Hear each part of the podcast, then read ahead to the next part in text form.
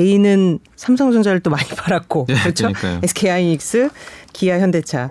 반대로 외국인은 뭐 삼성전자, 하이닉스, 기아. 이제 네. 정확히 반대로 가잖아. 이게 뭐 네. 이제 패턴이기도 한데. 네. 그러니까 삼성전자를 그동안 정말 많이 사셨잖아요. 뭐 정말 올해 내내 사시다가 정리를 하시는데 물론 뭐 지금 파신 분도 계시고 7만 원 밑에 파신 분도 계실 거예요. 거의 바닥에 던지신 분도 계세요. 그렇죠. 네, 못 참고 왜냐하면 7만 원 깨졌을 때 6만 원 초반까지 간다는 얘기도 나왔었어요, 사실은. 그 정도로 부정적인 얘기들도 나오다 보니까 그거 팔고 대부분 어디로 가셨냐면 그 미국 주식으로 가신 분들이 많으세요. 근데 이제 그런 분들은 지금 좀 후회가 되겠죠. 왜냐하면 최근에 미국보다 최근 한 2주 동안은요, 한국이 전 세계에서 제일 많이 올랐거든요. 어쨌든 지금은 삼성전자가 외국인의 힘에 의해서 계속 올라가는데 저는 앞으로도 어차피 지금 삼성전자를 주도하는 거는 외국인일 수밖에 없는 것 같아요. 개인이 사가지고는 올라가기가 힘듭니다.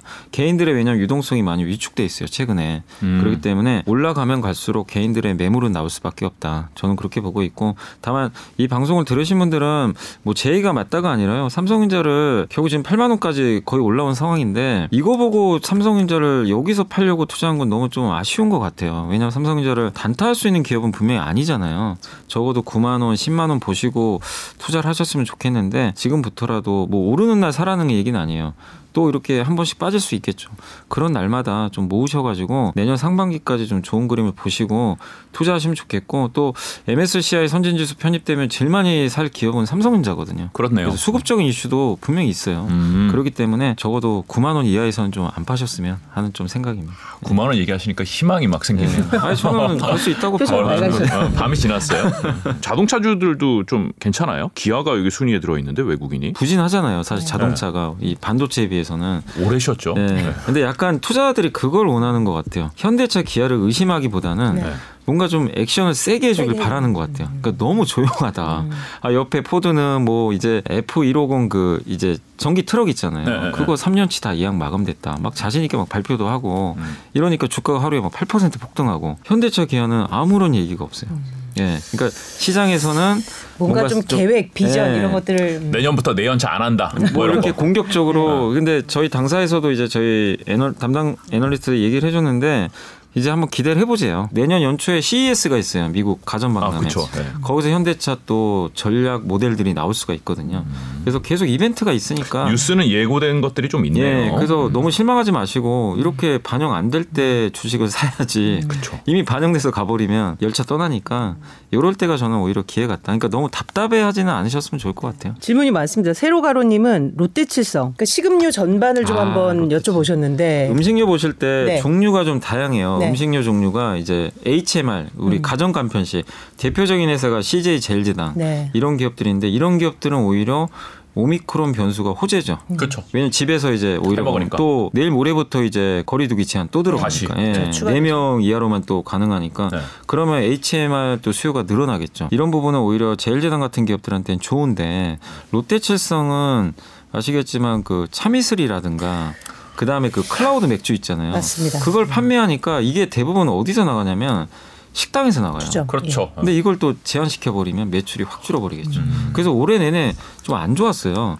그러다가 한 번씩 주가가 올라갈 때가 언제냐면 with 네. 코로나 이 기대감 높을 때 한 번씩 쭉쭉 올라갔어요. 올해 연말이나 이제 1월 다가가면 그러니까 다음 주죠. 네. 다음 주 후반에 그걸 꼭 체크를 해보세요. 다시, 다시 with? 코로나 가는 돌아가나. 분위기다. 음. 그럼 주가 튑니다 바로. 네. 근데 아니다. 이것도 1월 중순, 1월 말까지 갈 것 같다. 이러면 또 못 가요.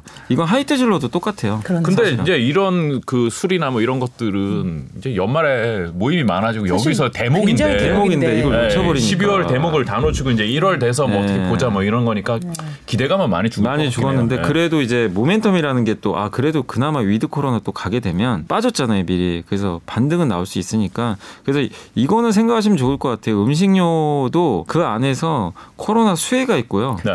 그 다음에 피해주가 있어요 이걸 나눠서 보시니까 이, 이 기업은 reopening 수혜주예요 그렇죠. 네, 어. 그래서 결국 저는 올라간다고 생각을 해요. 음. 언젠가는. 다만 이제 저는 주류 업종을 장기적으로 아주 좋게는 안 보는 게 trading은 가능하다. 그러니까 어차피 한 번은 회복되겠죠.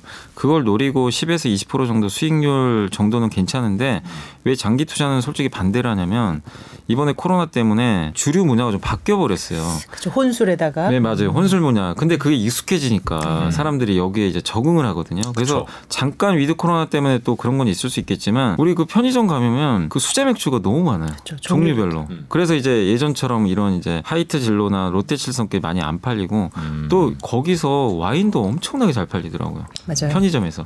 그러니까 이게 구조적으로 이런 것들이 바뀌면 그러니까 이 주는 좀 대규모 회식주죠, 그죠?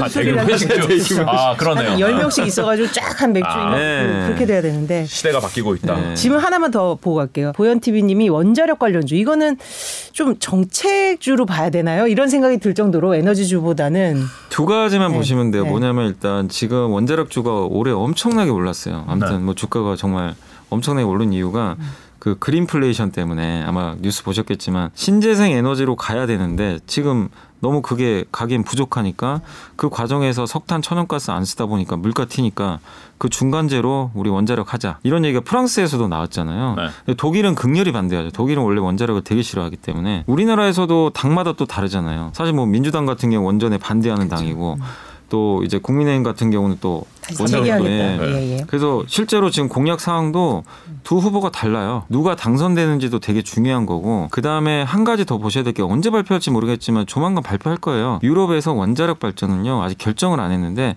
친환경으로 분류할 건지 아닐 건지 조만간 결론이 나요. 친환경으로 분류하는 순간 굉장히 이거는 또 주가가 한번 급등할 가능성이 있어요. 근데 만약에 분류가 안 되면 주가 다시 급락할 가능성도 높습니다. 왜냐하면 친환경으로 분류하면 여기에 투자가 엄청나게 들어가요. 그러니까 독일이 원전에 정말 반대를 해요. 영국과 프랑스는 또 되게 찬성 쪽이에요. 음. 그래서 누구 입김이 셀지 모르겠지만 유럽의 정책에 따라서 또 분위기가 달라지니까 이건 그러니까 제가 좋다 나쁘다 예측할 수 있는 범위는 아니니까 그 두 가지 부분은 체크를 하셔야 될 것 같아요. 사실 그런 논의가 있는 자체가 이게 그린 플레이 그러니까 순수 이 재생으로는 안 이게 되니까. 그린 예. 플레이를 달성하기가 어렵다는 인식이 맞습니다. 깔려 있다는 것 예, 같아요. 그리고 원전이 탄소 배출이 이제 적다는 없으니까 예, 그런 예, 탄소 부분 때문에 사실상.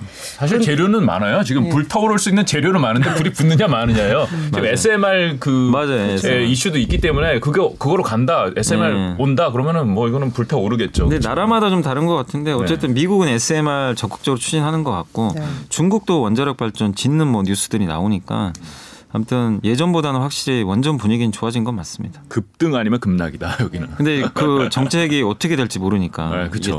내년은 진짜 그러고 보니까 대선 이슈가 있네요. 대선 이슈가 대선 이슈는 증권사들은 다 하우스마다 어떻게 좀 두 가지 버전을 구- 준비하고 계신가요? 그러니까 일단 두 분 다 약간의 뭐 비슷한 것도 있고 약간 다른 게 이제 비슷한 거는 어쨌든 건설 건자재한테 좋은 거죠. 좋은 거. 예, 주택 공급 다 250만 아. 원씩. 다만 차이점은 한 후보는 약간 이제 공공 위주고 네, 네, 네. 한 후보는 민간 위주로 하겠다. 뭐 재건축이나 좀 완화시키겠다 아니다. 이거라서 좀 차이점은 있지만 그래도 공통적으로는 주택 공급을 늘리는 쪽으로는 다 의견 일치를 받기 때문에 그럼 건자재 회사들한테는 좋을 수밖에 없는 것 같아요. 뭐 어디가 되든 간에 공급 늘어나면 뭐 시멘트나 이런 거 많이 들어가니까 그렇죠. 역시 좀 다른 점은 이제 이재명 후보 같은 경우는 큰 정부잖아요. 네. 약간 네. 어떻게 보면은 좀 복지도 늘리고 하다 그렇죠. 보니까 규제 쪽에 조금 방점이 좀 있어요. 일부. 제가 사실 한번 그때 인터뷰를 해봤거든요. 근데 친환경에 되게 좀 집중하려고 하는 것 같아요. 음. 원전보다는 친환경이에요. 또 윤석열 후보 같은 경우는 정반대인 게 원전 쪽. 예, 원전 쪽에 좀 방점이 그리고 규제 완화 쪽. 그렇죠. 예, 음. 약간 이제 작은 정부를 좀 지향하는 것 같아서 그런 것들을 봤을 때는 오히려 이제 수출 기업들한테 또 유리할 수가 있기 때문에 그런 이제 정책들은 사실 여러분들이 한번 찾아보시면 다 나와 있으니까 어느 분이 될지 모르겠지만 약간의 변화는 있을 수 있을 것 같습니다. 장시간 시간 내주셔서 고맙습니다. 고맙습니다. 내년에 뵙겠습니다. 감사합니다.